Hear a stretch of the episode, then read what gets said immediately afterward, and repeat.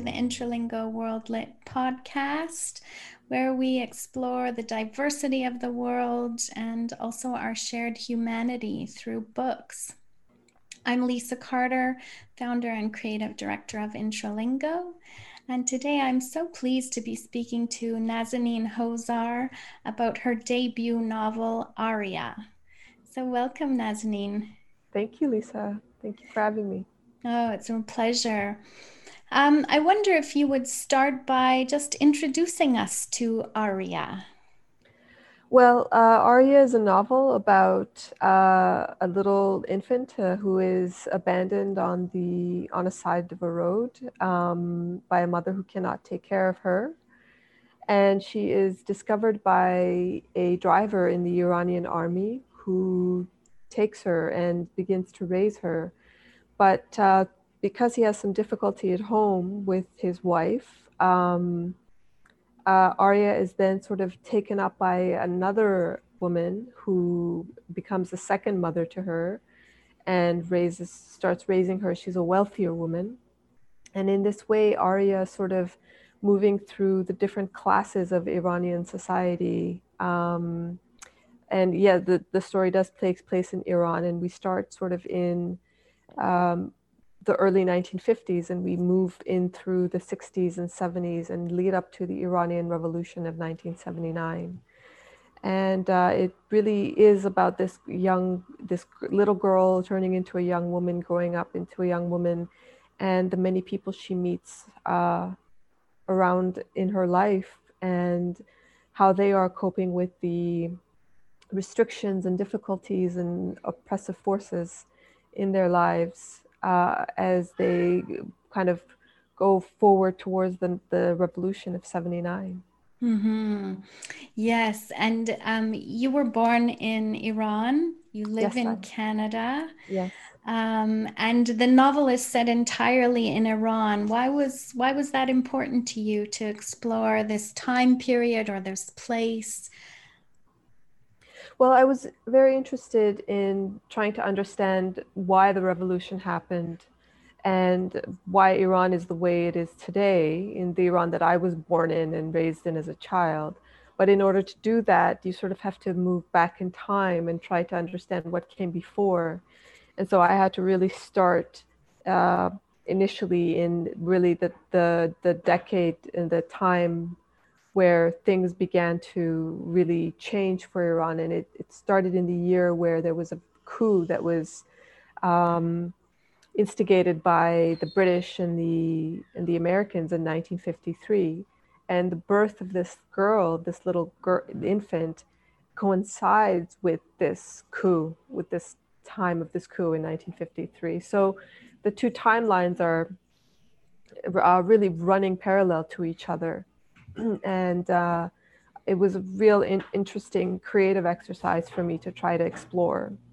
Mm-hmm. Yeah. I, th- I, think one of the things I loved most about the book, and there's a lot I loved about it, um, was that politics it, it plays a role, but it's like its own character, you could say, and yet it's not it's not the subject of the story, but what I found interesting is just that notion how politics affects lives. And it's, yeah. Yeah, very much so. Um, I didn't want the book to become sort of a preaching text about sort of, you know, realpolitik and uh, the, you know, sort of getting involved too much into any kind of political discourse. It really had to be about um, uh, people's lives and everyday universal themes that affect all of us, mm-hmm. regardless of you know where we live and where we're raised. But um, there's no doubt that the politics that is going on in the background of these people's lives is eventually going to very much affect them and sort of dictate the path and courses that their lives take and that always had to be sort of in the background, sort of um, very much in in the in the sort of air as we as it mm-hmm. were, and um, I that had to sort of be at the forefront of my mind all the time um, but without making it too without making the book too political too um, too uh, like i said too much of a textbook not instead of a creative a creative endeavor of a fictional novel. Mm-hmm. Um, sorry, my cat is becoming a little bit out of control here in the background. You might hear him. That's um, all right. Yeah, mine was um, bothering me just before we started recording, and I thought, "Oh no!" yeah, I somehow get a grip on him somehow. That's um, okay. But uh, yeah, definitely. Um, uh, the objective is to to make this about universal lives and people's lives rather than um, sort of sort of political um, you know events or whatnot mm-hmm. yeah I, I heard you say in another interview that one thing you want people to take away from the book Aria is exactly that. It's a sense of empathy, of of seeing um, Tehran and Iran really through the eyes of, of Aria and discovering that we're not all that different. Of course, you know, one of the first things I um, experienced when I first immigrated to Canada was um, people sort of looking at me and my family very differently and expecting us to behave differently and be different and um, questioning our sort of customs or way of being. And I always was very confused by that because I always thought that we, in my mind, we were no different from anyone else who was living here. I was not understanding why they were looking at us with such othering eyes, mm-hmm. with such different um, expectations of how we were supposed to be. And um, and one thing, and to this day, I feel that um, the sort of the gaze, especially the Western gaze towards the East is, and towards countries like Iran, is always um, sort of it is a projection of sort of um, sort of othering and um, I'd almost want to say um,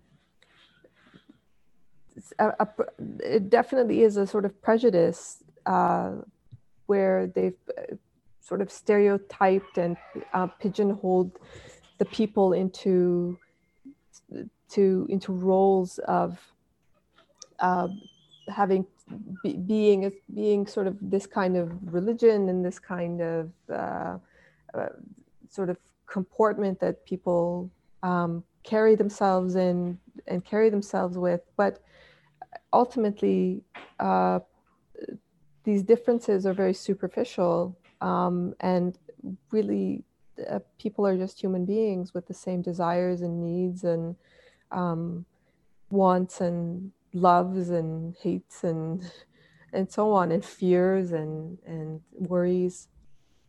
And um, and what I'm I'm really doing, the story that I'm writing could really be taking place anywhere anywhere in the world. And um, people ask me a lot about sort of this Iranian experience and refer to the book as sort of uh, an Iranian book, but it just happens to be that these lives are taking place in Iran and this story is taking place in Iran. It really could be taking place absolutely anywhere.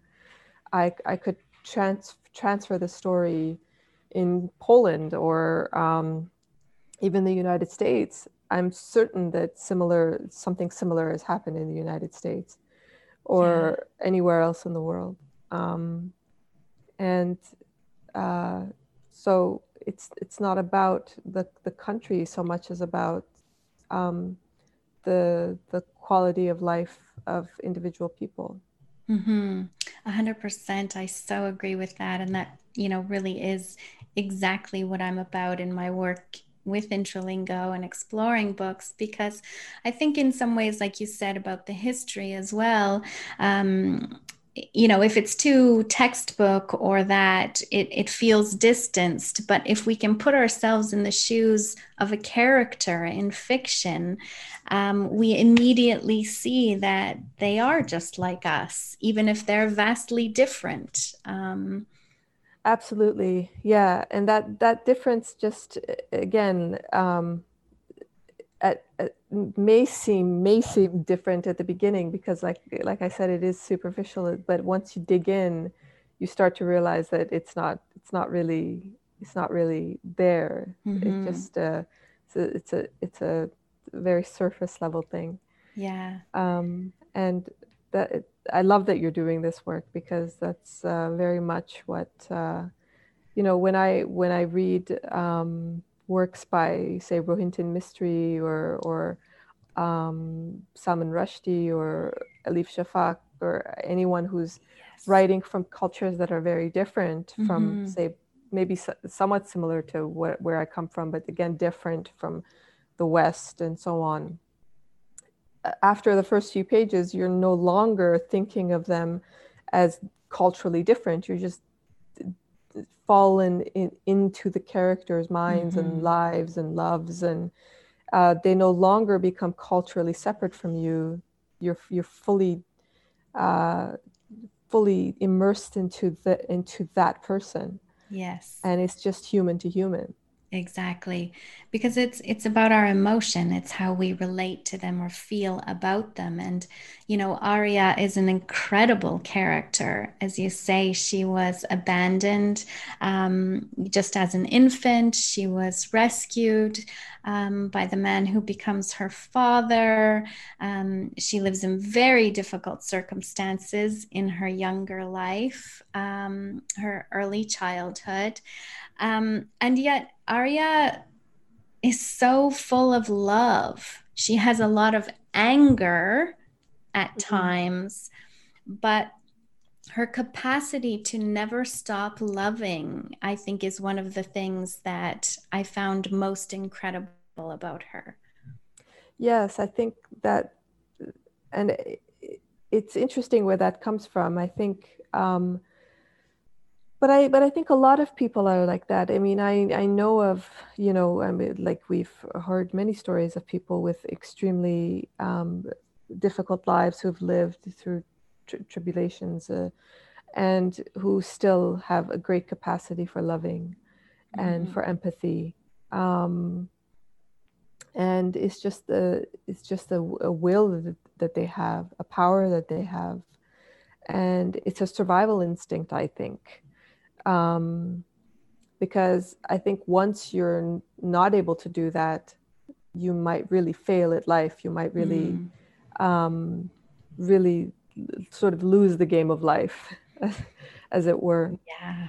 Um, and I think that that is her survival strategy that she understands very early on that um, in order to be able to live life fully, she needs to have that capacity. But she also does have the one, uh, that one relationship with her father, Behruz, who mm-hmm. is a mm-hmm. very loving man. And I think that that one relationship saves her, um, that she is able to receive love from him and understands what love is. And so, despite all the difficulties and sort of some of the horrors she goes through, that love that she gains from him early on provides her with that that nourishment which eventually allows her to give that love back as she gets older mm-hmm. i found that really interesting as well because um, it seems like a lot of um, so um, Aria's birth mother, Mary, you know, is really forced to to abandon her. She really has no choice. Um, and her first adoptive mother, Zara, is very distant, and you know this ad- adoption was sort of forced on her by her her husband Behruz. Um, Fereshte, uh, Aria's second sort of adoptive mother is also very distant. She has had her own traumas. So the women that Aria grows up with as mother figures are all quite distant and hurt themselves. They're traumatized in their own ways. Um, and so is her father, Behrooz, but he's very um, emotive, very loving, very, um, he definitely seems to be the biggest role model for her. Yes, absolutely. And he's, he's sort of the saving grace. He's the one that, that provides that necessary that that thing that every child needs that necessary sort of injection of love early on in life that becomes the foundation for the rest of a human being's life and i think had aria not had that then she would really be lost but mm-hmm. because she does have that um, early on that allows her the capability to to make friendships and have love and be able to have some sort of stable relationship later on. Mm-hmm. And um, where he gets it from, who knows? Um, yeah. He's able to he's able to have that fortitude um, to pass that on to his to his daughter. That mm-hmm. strength somehow he he's able to to carry that that strength within him. Mm-hmm. Um, but it's definitely the saving grace, I think. And it's it's interesting that it's the male figure that is able to be that maternal, that is able to pass on that maternal love mm-hmm. that she needs very much. Yeah, even her um, her birth mother, when she does eventually meet her, uh, Mary's husband, he's also much more um, loving and joking and close to his daughters than than Mary is. That's right because mm-hmm. the women the women in this novel are all very damaged i the, the the objective was to sort of show how how the society being very um, male oriented being very very misogynistic um, has damaged women immensely and um, these women while strong to some level are are left dealing and reeling with the pain and the hurt that they've succumbed to throughout their lives. Mm-hmm. And it this sort of is the consequence of what they've gone through, what they've had to deal with. And it comes out with this sort of generational um, inability to not be able to mother properly and pass on stability. And um, I'm not saying that's the case for all Iranian women. I'm only particularly um, have this in my story yes. because there's many Iranian women who are very mothering and loving and uh, powerful. But um, in this particular case, we have this these remnants of this long-term uh, abuse that's that these women have experienced that may, sort of renders them unable to uh, be there for this little girl and mm-hmm. it's the men who have not had to deal with abuse as much and the the pains of dealing of growing up in a very misogynistic society um, well they ha- they they have grown up in a misogynistic society but it's benefited them um, and so they have the strength to help this little girl and the girls the little girls in their lives their daughters yeah. yeah. Yeah, that's such an interesting twist because we often think that in a misogynistic society, the men are all, again, we blanket, you know, yeah. sort of these traits, but uh, this really shows us something different. Yeah. Well, it's no good to always uh, blanket everything together and, and sure. lump everyone into sort of generalized, sort of accusatory ter- terms and um, mm-hmm. uh, sort of uh, characteristics and personalities. You know, there are always always exceptions, and um, and there are, and I've seen with my own eyes very um, loving, kind fathers. So um, there's always room for diversity. yes. Good. Yeah, absolutely. I love that this breaks a stereotype. It's fantastic. Yeah. The other thing I really liked is how Tehran itself as a city really is a character in the novel. Um, you know, there's the main avenue, which I'm sure has a different name now, but yeah. Pahlavi Street that runs straight up, kind of like a spine. And there's um, the north and the south, and we see that they're very different socioeconomically. Um, but the novel also shows us that just truly the cosmopolitan nature, and by that I mean that maybe the diversity, not in terms of socioeconomic but we see, um, you know, the Baha'i faith, and there are Muslims, and there are Christians, and there are wealthy, and there are poor, um, there are the street sellers. Um, it really uh, paints a really incredible picture of a city that, again, breaks a stereotype that we might uh, imagine Tehran to be. Yes, very much so. And and I that was something that I was a goal of mine to make sure that that came across in the novel. I felt that um, perhaps this was something that much of the West wasn't aware of, of how vast and different and diverse Tehran was.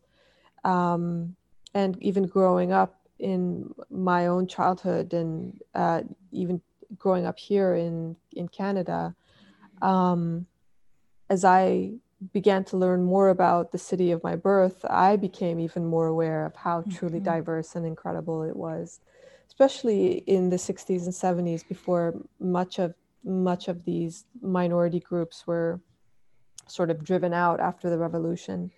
Um, but even today, they exist. Um, and I wanted to d- put this on display. I wanted to really mm-hmm. sort of, this was a way for me to sort of, uh, you know, play with this and uh, really show. I mean, this is, we're, we're talking about sort of the Persian civilization, which, which had for, for thousands of years, all of this mix of groups of people and uh, diverse cultures and religions if you even if you read it read in the bible you'll you'll find find this information there. So i wanted this on the page in my novel. And um, this was a really great way for me to show this tapestry of what tehran really is. Um, and the best way to do this was to have this central character aria who has all these other characters running around her sort of connected to her and each of these characters that were sort of uh, connected to her and running interconnected and running through each other and mm-hmm. through her each one could play a different role and have a different uh, sort of fulfill a role religiously culturally economically and i could have tehran as the sort of the backdrop for all that to play so mm-hmm. it sort of becomes like a tapestry in which all of this could be displayed. And uh, it provided, it was a great creative exercise more than anything. Mm-hmm. Um, as opposed to, I wasn't trying to, again, turn it into a sort of textbook thing where I'm writing a historical text, but really a very creative exercise for me. To, yes. To do yeah i love the way you describe it as a tapestry that that really fits and really suits it. And yeah i mean persia my gosh there is so much there. And uh, and it's lovely to be able to have this this glimpse of it because it's not really very accessible now. Yeah at the moment it's closed off and mm-hmm. uh especially with covid it's even more closed off and yes unfortunately is closed off to Canada uh, with with um, the embassy closing down here, and it, it, everything's become more difficult to access. And uh, this was a way, perhaps, to allow Canadians and other English English readers to see Iran a little bit. Of course, this is the Iran of the 60s and 70s and 50s, and I, you know, it, the Iran of today is even more vibrant and uh, it's a bit more. It's not not like it was in the 80s and you know late 70s when I was born, where it was uh, unfortunately because of the war and the revolution, it was more closed off. Um, today, it's a bit more open. It's more free. Um, it still obviously is under the regime of the Islamic Republic, but um, it, it's much more free and open than one would think.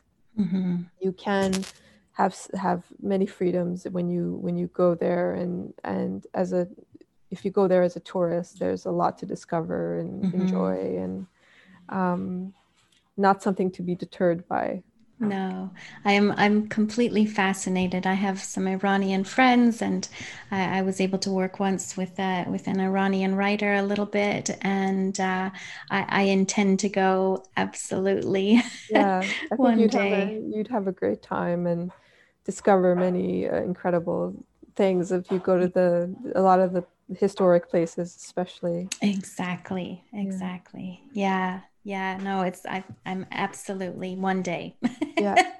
Fingers crossed especially when covid ends we you know because absolutely. at the moment it's unfortunately not the time. Oh no one is going anywhere are they yeah, right now? Yeah sadly. yeah. But, but through books we can. Exactly. That's that's the great escape right? That's the beautiful thing about them. It really is. yeah it absolutely. Um, I think another thing I was thinking about with with Aria is, you know, um, I think it is um, in in Aria's second home, I think it is Maisie who talks about. Um, she says, "Love is a terrible thing. It's not what dreamers say it is. Yeah. And uh, I just wondered, you know, again, as I've said, Aria ha- has this capacity for love. Um, and I just wondered if if that was one of the truths in this novel for you was uh, was about about love and um, the way it is expressed.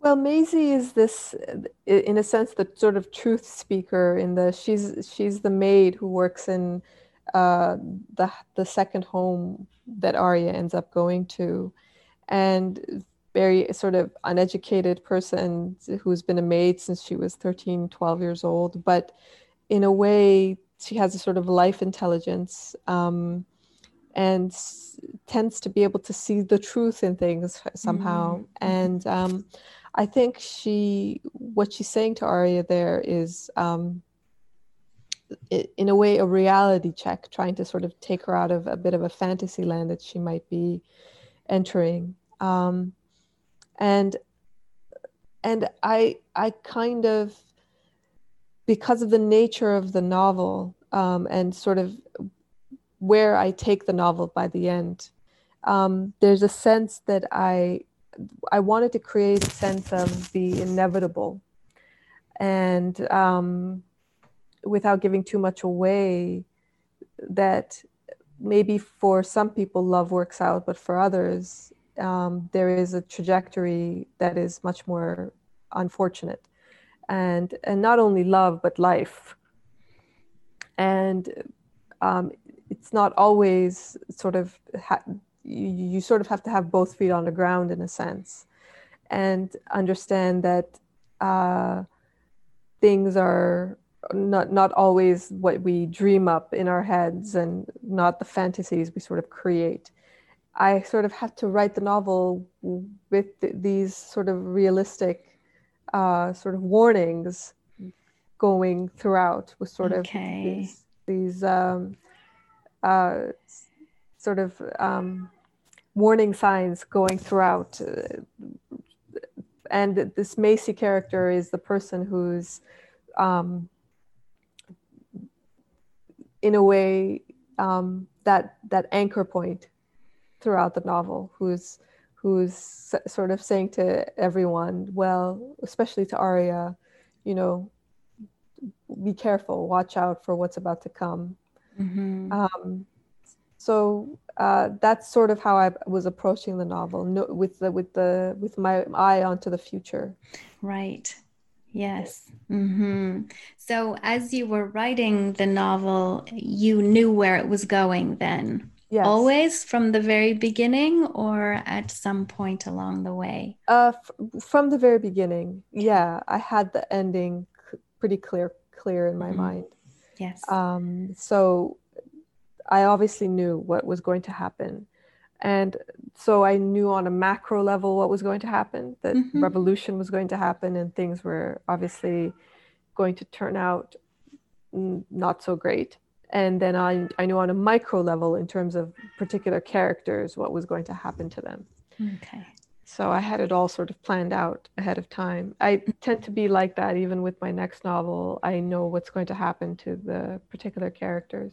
So that what that allows you to do is within the storytelling, within the narrative, that allows you to uh, put in certain clues and certain yes. Um, uh, there's I, I call them sort of anchor points, sort mm-hmm. of um, pit like pinpoints you can put in throughout yes. to sort of prepare the reader right. for something that's coming. Yes. And that that creates a type of resonance. Once that happens once the the event takes place in the future it, later on that resonates back to what you placed earlier in the novel Mm-hmm, mm-hmm.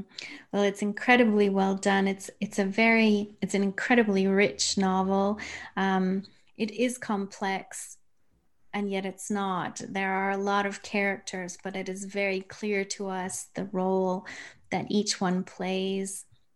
As I say, I felt like politics was a character. I felt like the city was another character. It's it's really multi-layered.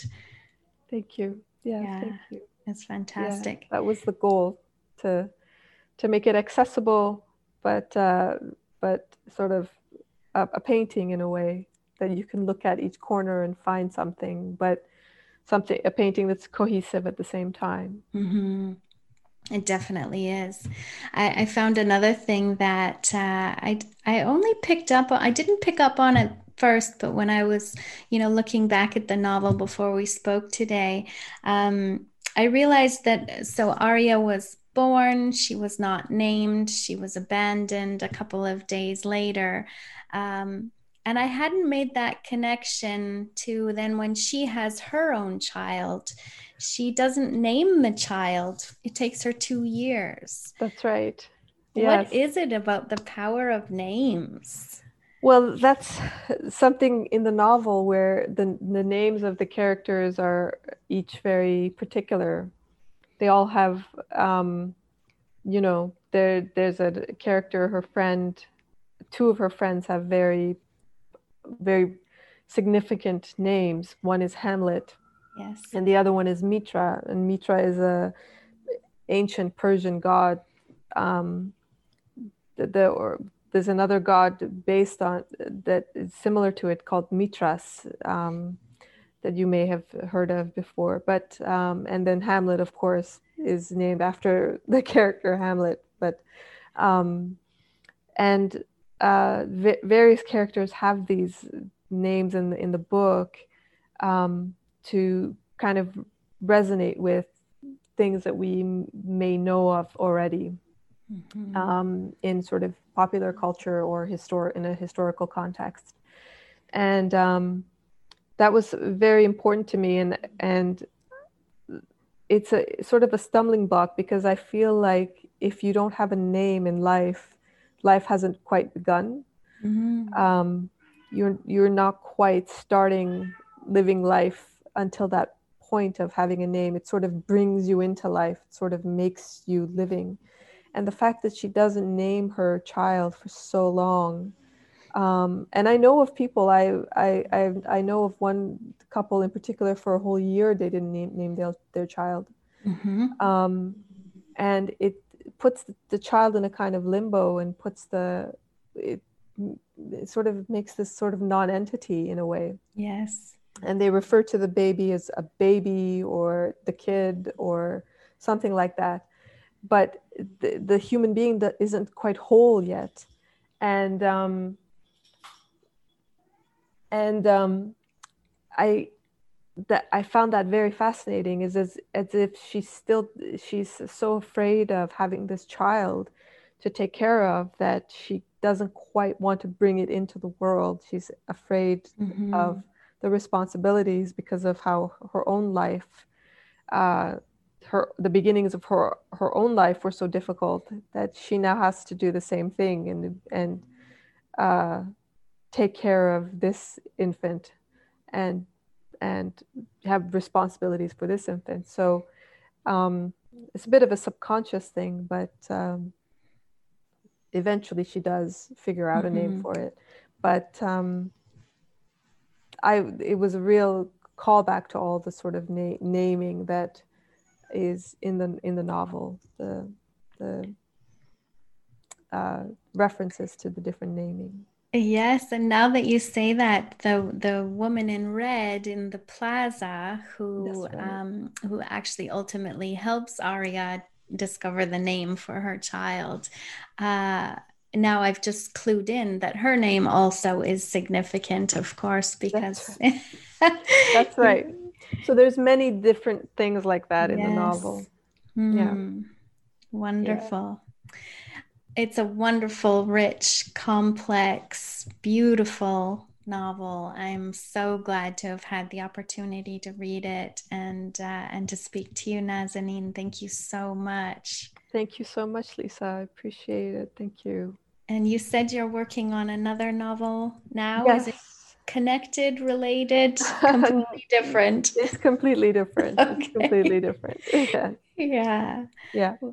Well, I can't wait to read it. I truly, truly do admire your work. Um, I wish you the best of luck with this, and uh, and I hope you will uh, let us know when when the next one is out. We'll do. Thank you so much. Thanks for speaking to me today. Thank you. Oh, it was my pleasure. So, thank you to everyone for watching on YouTube or listening via the podcast. Nazanin's um, bio and information links to the book Aria are in the show notes below. It would be wonderful if you wanted to comment um, about our conversation, share with us a little bit about your experience with Aria when you get a chance to read it, uh, and stay tuned for the next episode of the Interlingual World Lit podcast.